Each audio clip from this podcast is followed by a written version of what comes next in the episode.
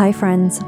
I'm Laurie McDonald, and I'm so grateful to be praying with you today. Ora Ministry is a place of vulnerability before God and one another as we receive Jesus in his love, healing, and restoration.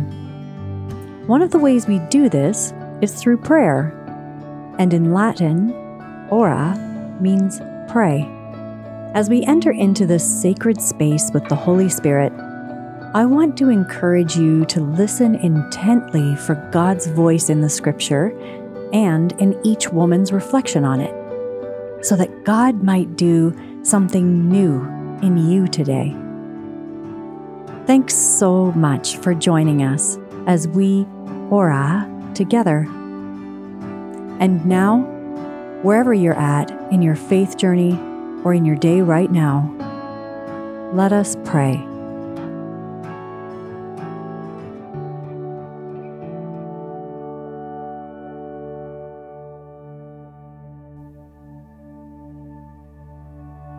Psalm 100 We are his peoples, the sheep of his pasture. Make a joyful noise to the Lord, all the earth. Worship the Lord with gladness. Come into his presence with singing. We are his people, the sheep of his pasture.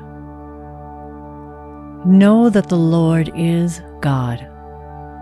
It is He that made us, and we are His. We are His people and the sheep of His pasture. We are His people, the sheep of His pasture. Enter His gates with thanksgiving and His courts with praise. Give thanks to him. Bless his name. We are his people, the sheep of his pasture. For the Lord is good. His steadfast love endures forever, and his faithfulness to all generations. We are his people, the sheep of his pasture.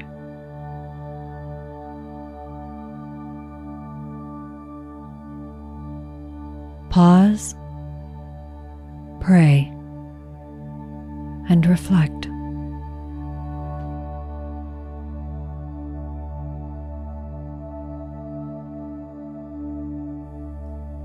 Enter into joy Psalm 100 is one of the Psalms that we use for the invitatory prayer, the very first prayer that we pray at the beginning of the first office of the day in the Liturgy of the Hours. And if that sounds like gibberish to you, fair enough. Basically, priests and deacons, religious sisters and brothers, and many lay people pray a certain set of prayers at different hours of the day. These begin with one prayer called the invitatory psalm. Because of frequent repetition, many of the psalms are very familiar to me, and this one in particular. When I'm leading prayer, I have a tendency to pick Psalm 100 as it's the shortest of the available options. After all, Jesus does exhort us to pray using few words. Matthew chapter 6, verses 7 and 8. Beyond a brief and eloquent option, I'm drawn to Psalm 100 because of its tone of joy and gladness. While some of the other Psalms emphasize rejoicing together in combination with remembering our sinfulness, Psalm 100 directs us to rejoice without any hesitation or shadow of doubt. We are God's people, His sheep. He made us, and we belong to Him. His love endures forever, and He is faithful, inviting us into His banquet and His courts to praise and celebrate and rejoice without end. Too often our joy is tempered by worries or uncertainty. It is hard to rejoice unquestioningly when we live in a world where so much can and does go wrong, and where we see and experience great suffering.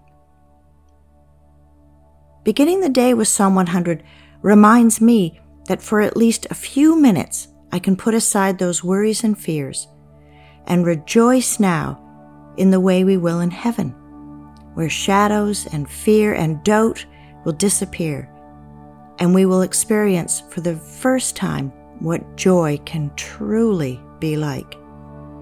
What a great gift to look forward to.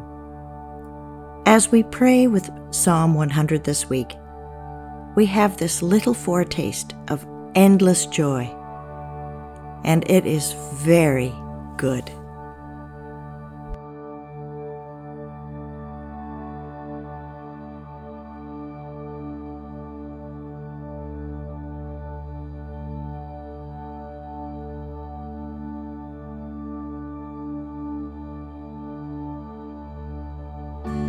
Thanks again for spending this time in prayer with us today. If God spoke an encouraging word to your heart and you feel comfortable, you can share it with us in the comment section on our website at oraministry.ca. We would love to hear what God is doing in you and through you, and we would also love to have the opportunity to welcome you to our community.